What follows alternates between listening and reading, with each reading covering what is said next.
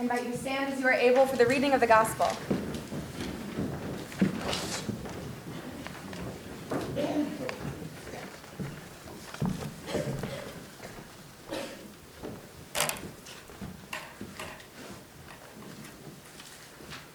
From Mark chapter 1. As soon as they left the synagogue, they entered the house of Simon and Andrew with James and John. Now, Simon's mother in law was in bed with a fever, and they told him about her at once. He came and took her by the hand and lifted her up. Then the fever left her, and she began to serve them. That evening at sunset, they brought to Jesus all who were sick or possessed with demons, and the whole city was gathered around the door. And Jesus cured many who were sick with various diseases and cast out many demons. And he would not permit the demons to speak because they knew him. In the morning, while it was still very dark, he got up and went out to a deserted place, and there he prayed.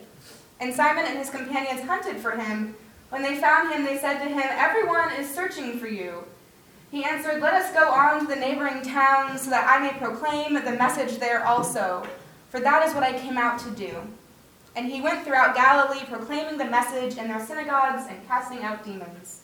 The Gospel of the Lord. Praise, Praise to you, O Christ. You may be seated.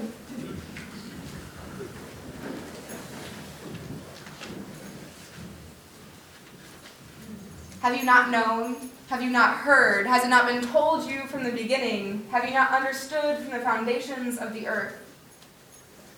Words from Isaiah today, reminding me and reminding us that God has confidence, confidence in us, even if we have no idea what that confidence might entail.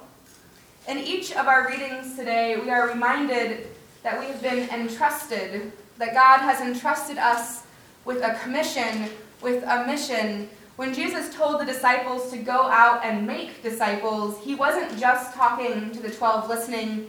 We hear the echoes of this trust in Isaiah's reminder of faith. We are reminded of this commission by Paul as he shares his experience of the gospel in his letter to the church in Corinth. And even Jesus lives out this commission in our reading from Mark as he serves and is served.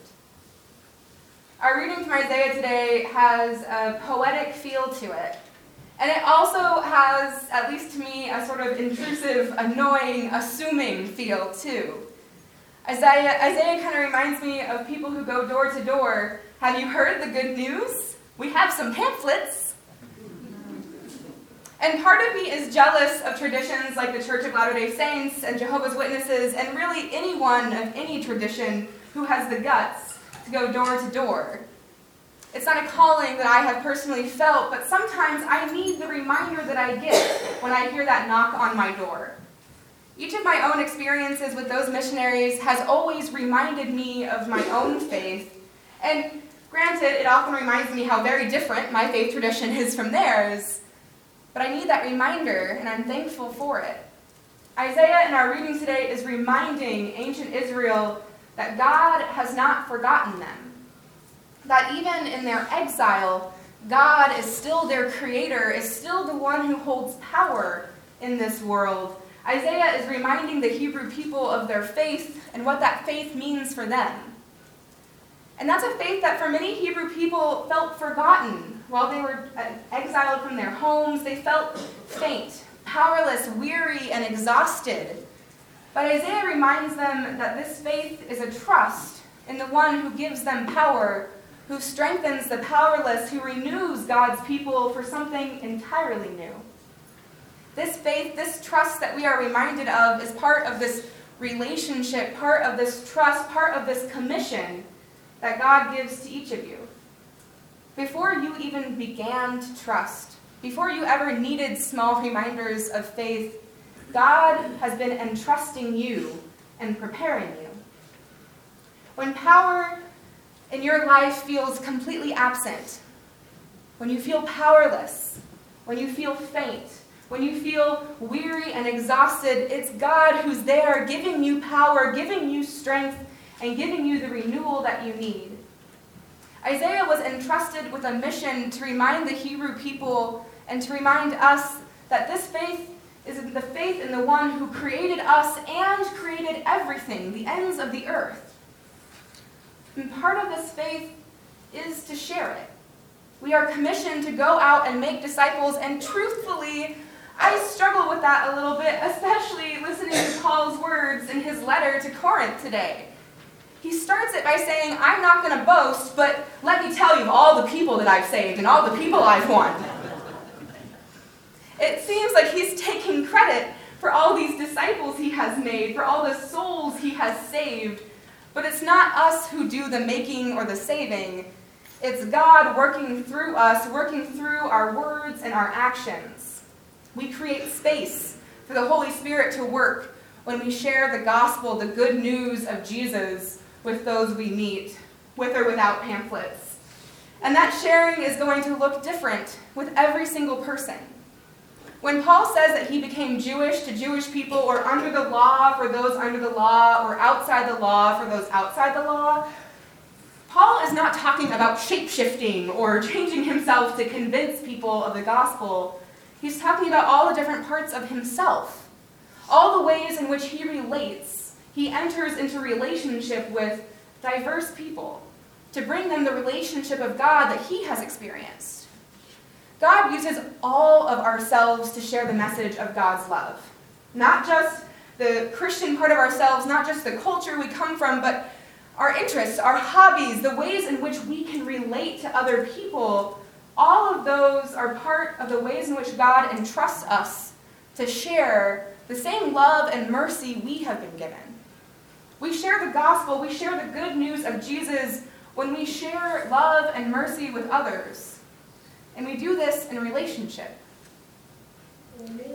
Like Paul, we are made free by the Creator who made us and the ends of the earth. And in this freedom, we are given a trust, a commission for something more.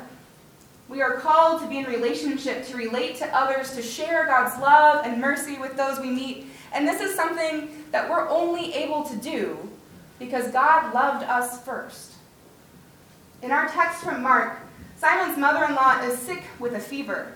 She is weak, weary, exhausted. She is unable to even get out of bed. And in ancient Israel, a fever like this meant that she might never make it out of bed again. Until Jesus is called to her bedside by James and John. And Jesus heals her. He lifts her up. He gives power to her as she feels faint. He renews her as she felt weary and exhausted. Jesus serves her. He shares love and mercy and healing with her. And it's that same love and mercy and healing that God gives to each and every one of us. And Jesus lifts her up and Jesus lifts us up. It's this lifting that suddenly she is well, and Simon's mother in law immediately reacts by service. She begins to serve them. And there are plenty of pastors who will make mother in law jokes about them making sandwiches the moment that they, she is healed. But the word service here is the same word used for deacons, for ministers. She's not just serving them lunch, she's ministering to them. She's responding to Jesus the same way he responded to her with love and mercy and hospitality. Simon's mother in law responds to Jesus and the other disciples this way because it's the only way she knows how to, re- to respond to this renewal in herself. And Jesus continues to serve. Jesus brings God's love and mercy and healing into the lives of all of those in that city and beyond, and he brings all of that to us as well. As we receive this love, this mercy, this healing, as we are reminded of our faith, we are entrusted with love so that we can love others, so that we can serve God by serving our neighbor. And sometimes this faith, this sharing, this service feels like a bit too much. Like God had a bit more confidence in us than God should have. Maybe we worry that in our own exhaustion and weariness, we can't possibly live up to God's trust in us. Maybe you are feeling powerless to share God's love with others right now. Maybe you don't even know where to begin. Maybe you are still waiting to be healed, to be served, so that you can go and serve. Maybe you hear that God has confidence in you, that God trusts you, that God gives you a mission, and that sounds absolutely ridiculous. You're not alone. Sometimes I wonder how I can possibly be worthy of this trust, of this commission that God gives. Isaiah spends most of his book reminding the Hebrew people of their faith in the one who delivers them. The disciples follow Jesus and experience, witness him healing others over and over again before they can even begin to do it themselves. Even Paul knows that it is not something that he should be boasting about, but that it's God doing all of this through him. For us, it's God who makes us worthy. It's the Holy Spirit who strengthens us in our faith and in our lives. It's Jesus who frees us to be in relationship, to be servants to all. And it's Jesus who goes to the cross to bring us this healing, to bring us this hope. Jesus takes all of our worry, our exhaustion, and our struggling to the cross, and in his resurrection, in his new life, Jesus frees us. Jesus sets us free so that we can be servants to all, so that we can be reminded that our God is the one who lifts us up. God, the creator of everything, our creator is the one who renews us and gives us strength and then trusts us with this hope, even when we struggle to trust. Jesus frees us so that we can share the gospel, the good news, so that we can be in relationship, no matter what faith or culture or anything else that might try to divide us. Jesus frees us to find in common our neighbor the love and mercy that we have been given, and Jesus trusts us to share this love, this healing, this hope with those we meet. This is the freedom we are given. This is the freedom that heals us, the freedom to serve our Lord, the freedom to serve others with hospitality, with love, and to serve as children of our amazing Creator God. Thanks be to God. Amen.